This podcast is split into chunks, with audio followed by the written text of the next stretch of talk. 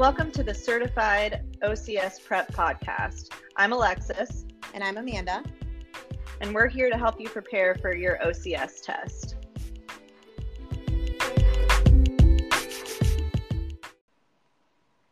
Okay, so today we are going to talk a little bit about the clinical practice guideline of exercise based knee and anterior cruciate ligament. Um, so, episode, this um, clinical practice guideline is definitely laid out differently.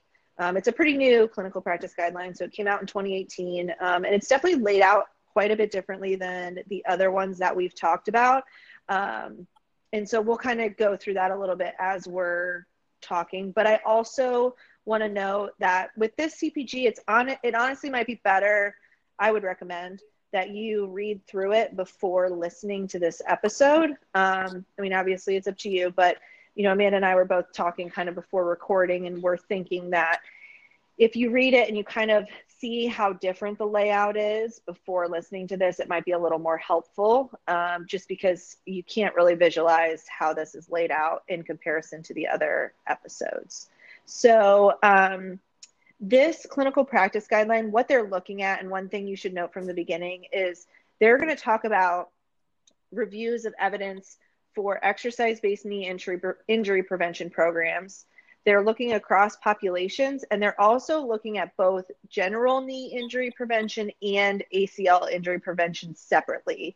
Um, so they'll make some recommendations off like which program to do if you're just trying to prevent general knee injury versus ones that are specific to ACL injury. So just something I think that's important to note. Um, when it comes to this clinical practice guideline is they are looking at those two categories. Um, so it can be a little confusing initially if you don't realize that. So, um, all right. So, Amanda, I'm going to let you kind of take over this first little sure. section. So, um, yeah. So, kind of like there. Alexa said, they basically break it down into objectives. So, the first objective they outline is to review the evidence in the scientific literature for exercise based knee injury prevention programs. Um, essentially the conclusion is that there's strong evidence for the benefits of exercise-based knee injury prevention programs including risk reduction for all knee injuries and for acl injuries specifically with little risk of adverse events and minimal cost so they note in here that the exercise-based prevention programs that they studied included um, analyses that involved a different number of intervention strategies from neuromuscular reeducation, proprioceptive training, strengthening, stretching, and plyometric exercises. Many of the programs employed more than one of the strategies and gave participants feedback on their form during exercises, particularly jump landings. So their their recommendation is that they found tons of programs that were effective. Um, there is a laundry list of them in the CPG. In the CPG, um, a couple that I'll highlight are the HarmoKnee, the PEP program, the Sports Metric program. Um, you know, and one of the other objectives, we'll mention a few of the highlight ones, but most of them, honestly, are authors' last names, and they're in there for you to read. Um, I don't know that it's super essential that you know every single program specifically. Um, and then the next objective, Alexis, you want to take that one? Yeah. So the next objective is to identify exercise based knee injury prevention programs that are effective for specific subgroups of athletes. Um, and so what they looked at, they kind of looked at um, men versus women. Um, they also looked at specific sports. So they looked at soccer, um, team handball, volleyball, and basketball. Um, so there's they have a couple like studies that they look at um, and different things when it comes to each of those different sports, and then men and women as well. So um, at the end, they kind of have an evidence synthesis, and what they say is that there's evidence of important benefits of exercise-based knee injury prevention programs, including the reduction of risk for knee and, and ACL injuries with little risk of adverse events and minimal cost. However, the guideline development group identified gaps in evidence and recommends that researchers and clinicians should further evaluate the efficacy of exercise based knee injury prevention programs in men of various ages playing sports. Additionally, researchers and clinicians should further evaluate the efficacy of exercise based knee injury prevention programs in basketball and volleyball athletes.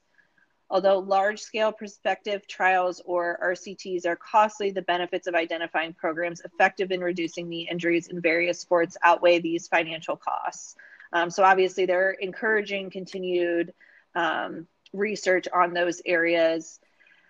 For um, you know the the research that they did, they did say that they couldn't really conclude um, any sort of you know specific exercise based knee injury prevention programs in female volleyball players. Um, so some of the studies did include volleyball players, um, but they just weren't able to really come to a conclusion based off those studies. So um, the recommendations they make is that clinicians, coaches, parents, and athletes should implement exercise based knee injury prevention programs prior to athletic training sessions, practices, or games in female athletes to reduce the risk of ACL injuries, especially in female athletes younger than 18 years of age.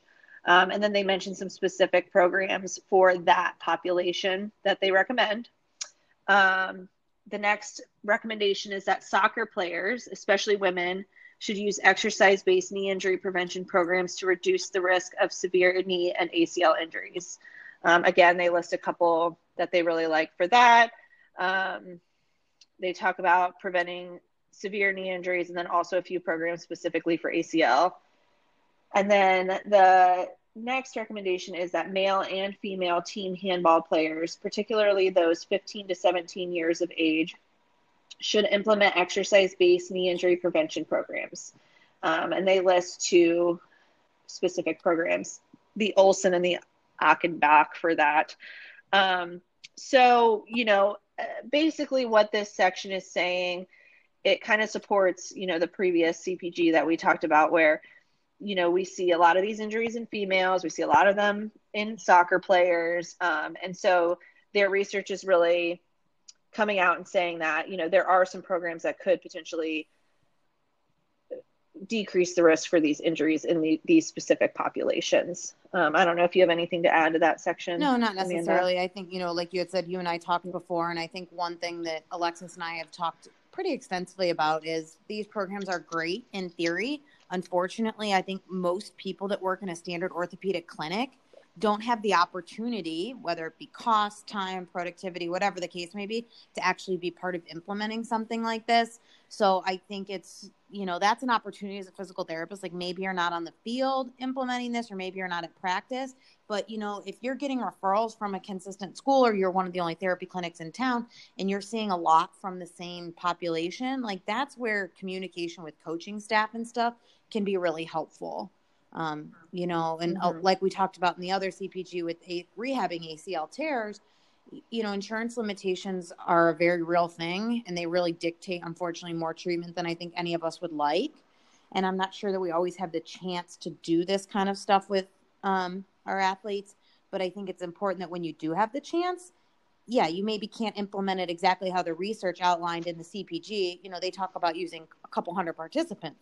Well, certainly that's not going to happen in the clinic but maybe you know pulling some of the pieces and parts from this to make sure you're rehabbing the patients you are seeing to the optimal level that you can and do your part in terms of prevention because in a in a section of this they talk about the effect on the overall cost of healthcare and treating these types of injuries in these kids because they end up you know if they end up with another a opposite side injury a same side re-tear whatever the case may be it can get expensive and they're a prime group they're a prime yeah. group to help with um, you know, prevention. You know, unfortunately, like Alexa said, our healthcare system's not set up for a lot of prevention. But if there was a population mm-hmm. to work on prevention with, it's probably your teenage and athletes. You know, your teenage and adolescent athletes. They're probably going to be pretty receptive to a lot of that.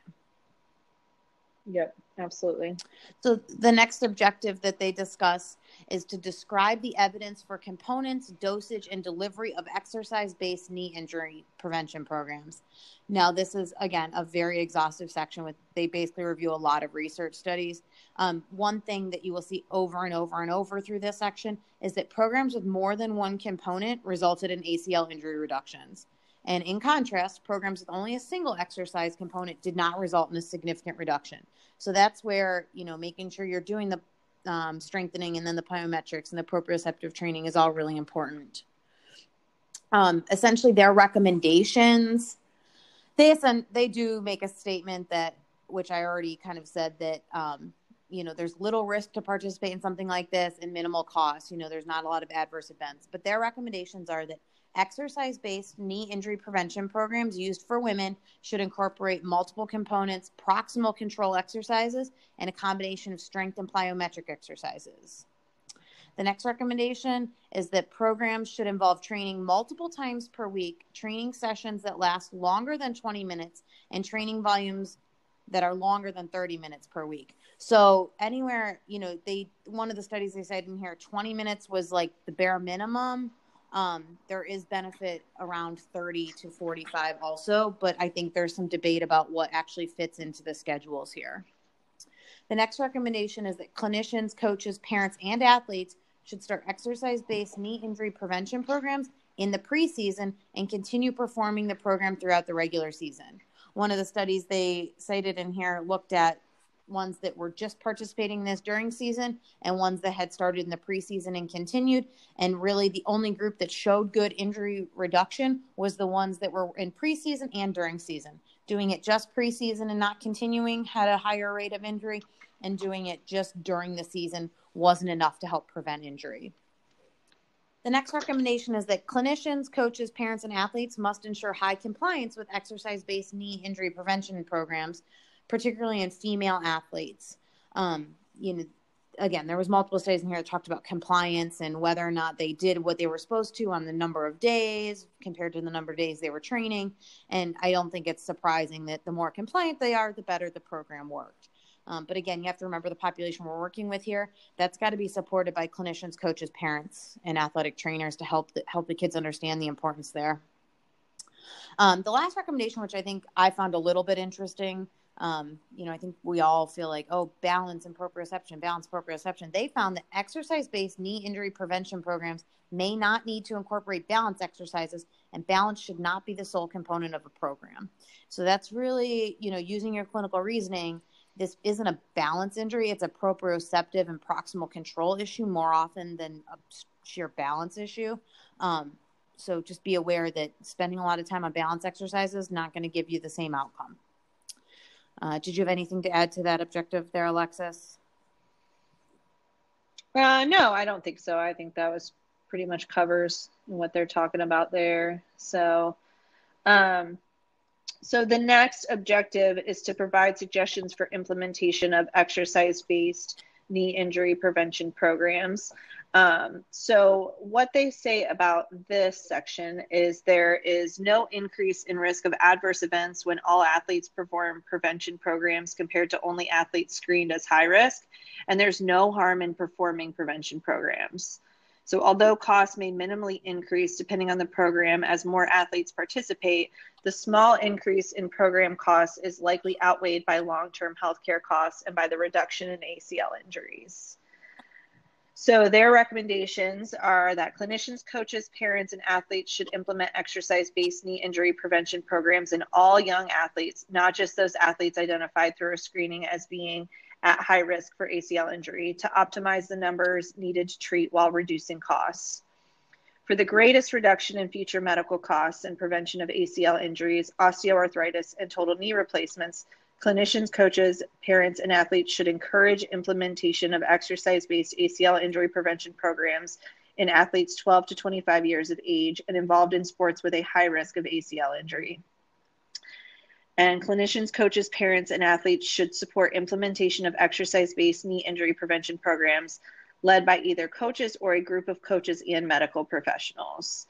Um, so basically, you know, what they're kind of saying here is there's no, you know, besides maybe a little bit of minimal increase in costs in the beginning, there's really no adverse effect of putting people in these programs. It's not going to have a negative outcome um, and that you know they're also i think it's really interesting that they're pointing out the fact that you know it could really reduce medical costs in the future because if you prevent the acl injury um, you might also be preventing osteoarthritis down the road total knee replacements that sort of thing so they're really thinking big picture um, looking at these different studies so do you have anything else to add no, to that No, i don't um, I think the yeah. next, you know, that really covers the four objectives that they highlight in this CPG. It's not a terribly long one. Um, moving down into page 14, if you are following along, they go into the um, this like flow chart that basically covers the four objectives that we just discussed. Um, I personally find the flow chart a little bit confusing for this section because it talks about so many different populations, but it's there for you to reference. The bottom of page 14, there's what they know as figure two. And I'm going to read this because I think it gives people an idea of what types of interventions they're talking about in each of the types of intervention they incorporated. So, for flexibility, what they consider dynamic stretching, they suggest for quadriceps, hamstrings, hip adductors, hip flexors, and the calf muscles. For running type, agility type activities, they talk about forward running, backward running, zigzag running, forward and backward, and bounding. For strength, they're looking at double leg squat, single leg squat, lunges, and the Nordic hamstring exercise. They also include core, which I think is important. Sometimes I think this gets left out. Um, they talk about prone planking and bridges. And then their last category that they look at is plyometrics. They look at single leg hopping, anterior and posterior, which again, single leg hopping, we've discussed in detail the hop testing in the other uh, podcast episodes. So be familiar with those. Ice skaters, which is essentially lateral jumping, and then um, jump to header or catch ball overhead, depending on the sport. You know, again, we've talked before about how specificity of training really matters. So these are loose guidelines for a program like this, but also incorporating some of the more spe- sport specific activities if you are in a position to implement these programs. They also include in here table two, and that begins on page A15. Table two is very long and very repetitive. What they essentially do is they break down those five categories that I just went over and under each one, they list each specific program that was mentioned in the CPG. So the HarmoKnee, um, the sports metric program, the PEP, they go through every single one and they note like what equipment was needed, how much time for each activity, and then which activity or muscle groups they included in the program. It's there if you want to read it. Um, you know, I think if you have a general idea of what types of interventions are included in this program, I think that that's where you're fine. You know, I would imagine that's fine and clinical judgment comes in there. Um, but if it you want to read about a specific program, it is outlined there for you. So that kind of covers this CPG in short. It's really not a like I said, not a terribly involved one. Um, I think if you have the main ideas behind those objectives, you have the the important parts of this. Um, you know, other than that, if you have any specific questions about this, again, you can send us an email at certified OCS podcast at gmail com. We'll be happy to field questions there. I know some people have reached out emailed us, which is great. Um, did you have anything last additions there, Alexis, on anything for the CPG? No, I don't think so. I think you know this obviously is not as an invo- involved an episode as most of them that we've done, but we wanted to make sure we at least addressed it because obviously it is out there, um, and we also wanted to make sure that people really took like take a step back when you start this and realize that it's just not set up the way the other ones are. Um, and you know pull some information that you feel like you can use with your patients with this. Again we don't get to do a ton of injury prevention but if you are in a clinic where you're getting to see these people later down the road um, you know incorporating some of these strategies to help them prevent future injury and educating them on those benefits i think is a really really important part. So I think that wraps it up. Um, I think next we're going to try to move yep. into foot and ankle, and there's three different CPGs for that. So that's what'll be up next. Yep. All right. Thank you very much.